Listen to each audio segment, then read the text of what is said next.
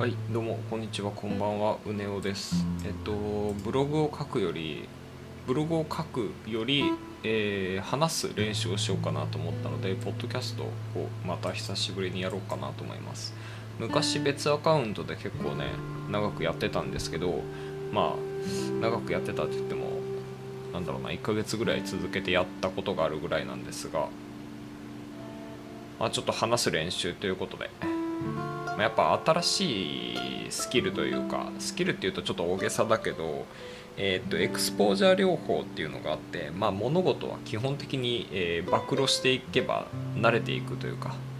まあ、そういう風な考え方があるんですよね。まあなんて言ったらいいんだろう。えっ、と恐怖症を克服するのには脱監査療法だっけなっていうのがあって、まあ、それがエクスポージャー療法みたいなものだと思ってるんですけどちょっとあの詳しくは知らないんで、えー詳細はググっていただきたいんですが、まあ、要は慣れる機会をね設けろっていう話なんですよね、まあ、例えば僕なんかは虫が嫌いなんですけど虫嫌いなんだったら例えばまあ虫のおもちゃとか画像とかから少しずつ慣れるとか、えー今電子レンジが止まりましたけどまあそれはいいとして。えっとまあゴキブリのね写真を見るとかみたいなとこから慣れていくっていう、まあ、探偵ナイトスクープ見たことある人だったらわかると思うんですけどあれ結構あの脱監査療法めちゃくちゃやるんですよねあの番組、まあ、いわゆる荒療治みたいな捉え方をされるものなんですけどまあ無理やり慣れろと。まあ、もちろんねあの PTSD レベルでちょっとあの恐怖症が発症しちゃうとかそのレベルだとちょっとまあ医者と相談しながらやってくださいっていう話なんだけど、まあ、ちょっとあの話すの苦手ですよねみたいなところを克服しようっていうところでポッドキャストを撮るっていうのは別にパニックを起こすわけでもないですし人にね直接見られてるような、まあ、いわゆるライブ配信とも違うので、まあ、あんま気にしなくていいかなと思ってとりあえずやってみようかなと思った次第です。えーっと続けて話題を切り替えるのはどうなのかわかんないけど最近の話ということでレスキュータイムっていうのを導入しました、えーっと Windows とか Mac で多分 Mac もあると思うんだけど、えーっとタイムログを取ってくれる。タイムログを取ってくれるアプリなんですよね。で昔導入しててその時に、えっと、仕事時間僕10時間とか12時間とか仕事してるつもりだったんだけどなんかあのレスキュータイムで取った時間だと3時間40分とか30分とかあれそんぐらいしかやってないの？みたいな。実際そのパソコンの前に座ってるといろいろやってる風な感じになるんだけど、まあ、の漫画を描いてるっていうことだけで言えばねあの文字打ってるとかそういうのを全部省いた状態で考えるとその漫画のアプリを起動してる時間が3時間半ぐらいだったっていうことに気づいてそれからそのレスキュータイムはど、えー使うのをやめて3時間さっさと仕事しちゃえばあと遊んでていいじゃんみたいな考え方をするようになったんですよ。でえーっと3時間仕事をしようっていうことを目標にやってたんだけどなんかこれがどうもうまくいかないみたいでここ4年くらいそれでやってたんですけど生産性はむしろちょっとずつ下がっていってるんですよね。まあ別の要因があるかもわかんないけど、まあ、だからあのとりあえずね一旦その時間を計測するのを自分で計測するのをやめてもうレスキュータイムに任せちゃってで、えーこのタイムログを利用して余計な時間を削っていこうっていうふうに考えてみました、まあ、つまりはあのレスキュータイムの中で、えー、とブレイブを開いてる時間とか、まあ、マイクロソフトエッジを開いてる時間とかまあ、あとそのブレイブを開いてる時間の中でもどういうサイトを見てたかっていうのを見てあの調べてくれるんですよね。まあ、アダルトサイトを除外するっていう設定もできるんですけど、まあ、何の親切なんだと思ったんですけどねそれは。まあそれはいいとして、えーっとまあ、つまりどういうサイトに時間を費やしてるかとかっていうのもログを取ってくれるんですよ。だからそのこれにめちゃくちゃ時間使ってるなとでその評価を後でする例えばあのツイッターを2時間見てましたと 1, 1日2時間見てたっていう風なのが発覚した場合この時間本当に必要だったかなっていう風に考えられるじゃないですか。いわゆるタイムログを確認してっていう週のレビューあの週っていうかまあその日その日でレビューをするんですよね。でそれいらないなと思ったら例えばツイッターをブロックするとかっていう風にまあ措置を取れるわけですよね。まあ、これすごく大事だなと思ってるので、まあ、とりあえずレスキュータイムでそれをやってみようということで、まあ、改善しようかなと思ってます。まあ、アプリ入れるだけですごく簡単なんで、まあ、ぜひやってみていただければなと。時間管理に迷ってる方はぜひやってみていただければなと思います。あのリアル生活の中でどういった活動をしたのかっていうことを自分で手書きでメモを取るっていうのも大事らしいんですよね。あの鈴木優さんっていうパレオさんで有名なあのパレオの男っていうブログで有名な方が最近出した本で「YourTime」っていう本があるんですけどそれに書かれてます、えー、タイムログについてはねそれに書かれてるんですけど、まあ、詳しくは僕はまだ読んでないのでまとめちょっと読んだだけなんで、まあ、詳細わかんないんだけどまあ例えば掃除しましたみたいなところはそのレスキュータイムではログ取れないじゃないですか、まあ、あくまでもネット上の活動パソコン上の活動だけを記録するアプリなんで。だからまあそういうのはえー、手書きで撮った方がいいのかなと思うんだけどやっぱ僕は物臭だし面倒くさがりなんであとなんだろうなほとんど無駄に過ごしてる時間ってネット上の話なんですよね。だからまああんまりリアルのことはそんなに気にしなくていいかなと。むしろやってよかったことは記録しておこうかなって思ってます。例えばあの10分間休憩中に掃除したとか片付けしたとかそういうことを記録してまあ、なんていうの段リストみたいないわゆる達成したやったことリストみたいな風に使おうかなと思って、まあ、タイムログ気楽に取ってるんでちょっとアナログの方はまだやってはないんですけど、まあ、やった方がいいっていうことですね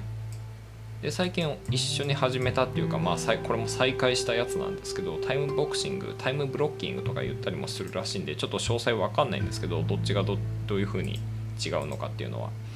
あのカレンダーを使ってここに何をする何をするっても先に書き込んじゃうっていうあのスケジューリングの方法なんですよね。これがまあ割と結構うまくいってて。まあなんだろうな昼間からずっとダラダラ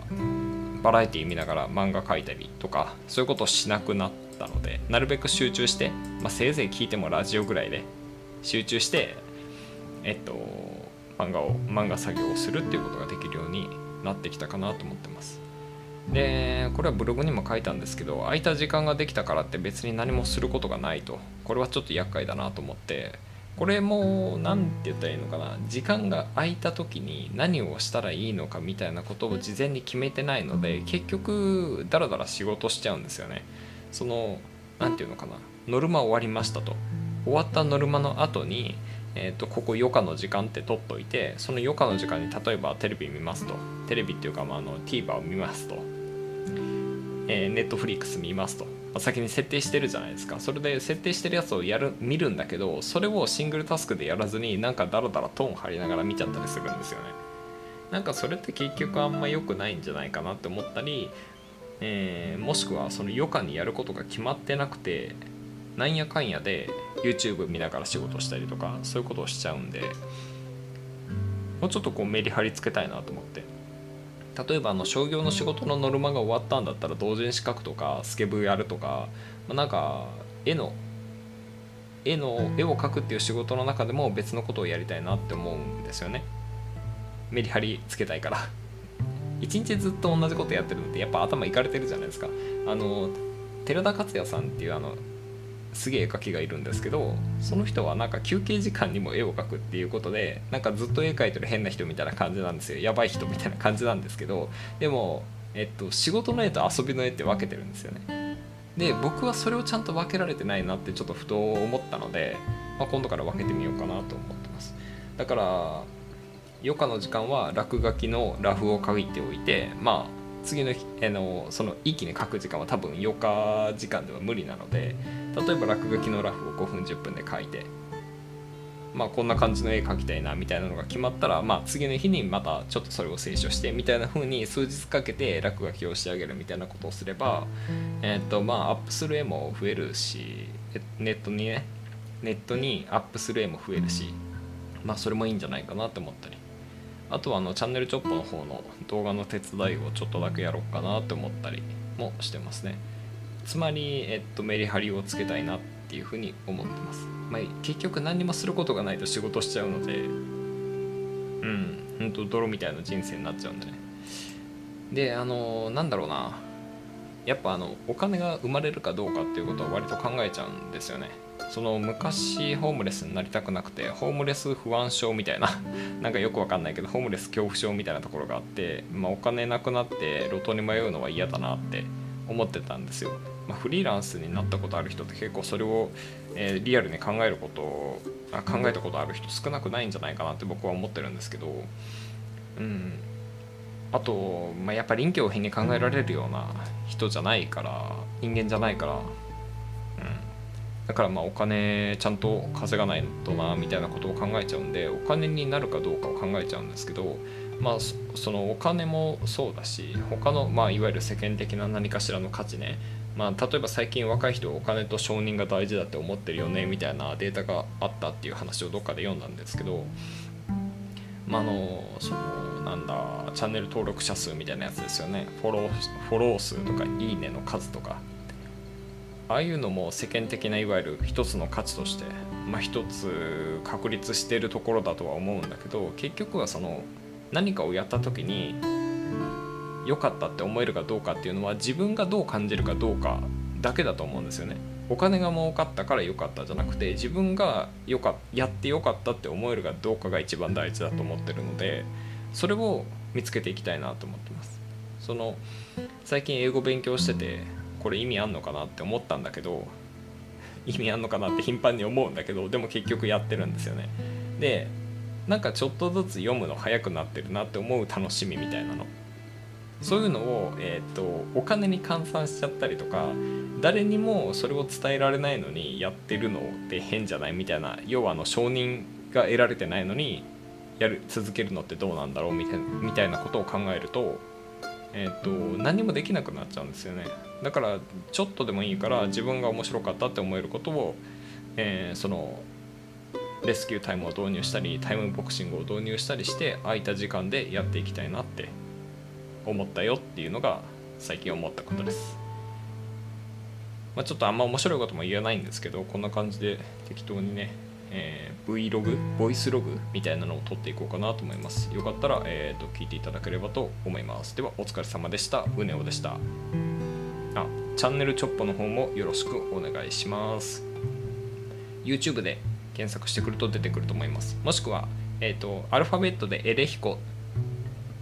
エレヒコって入れたらエレヒコさんのあのツイッターのアカウントが出てくるので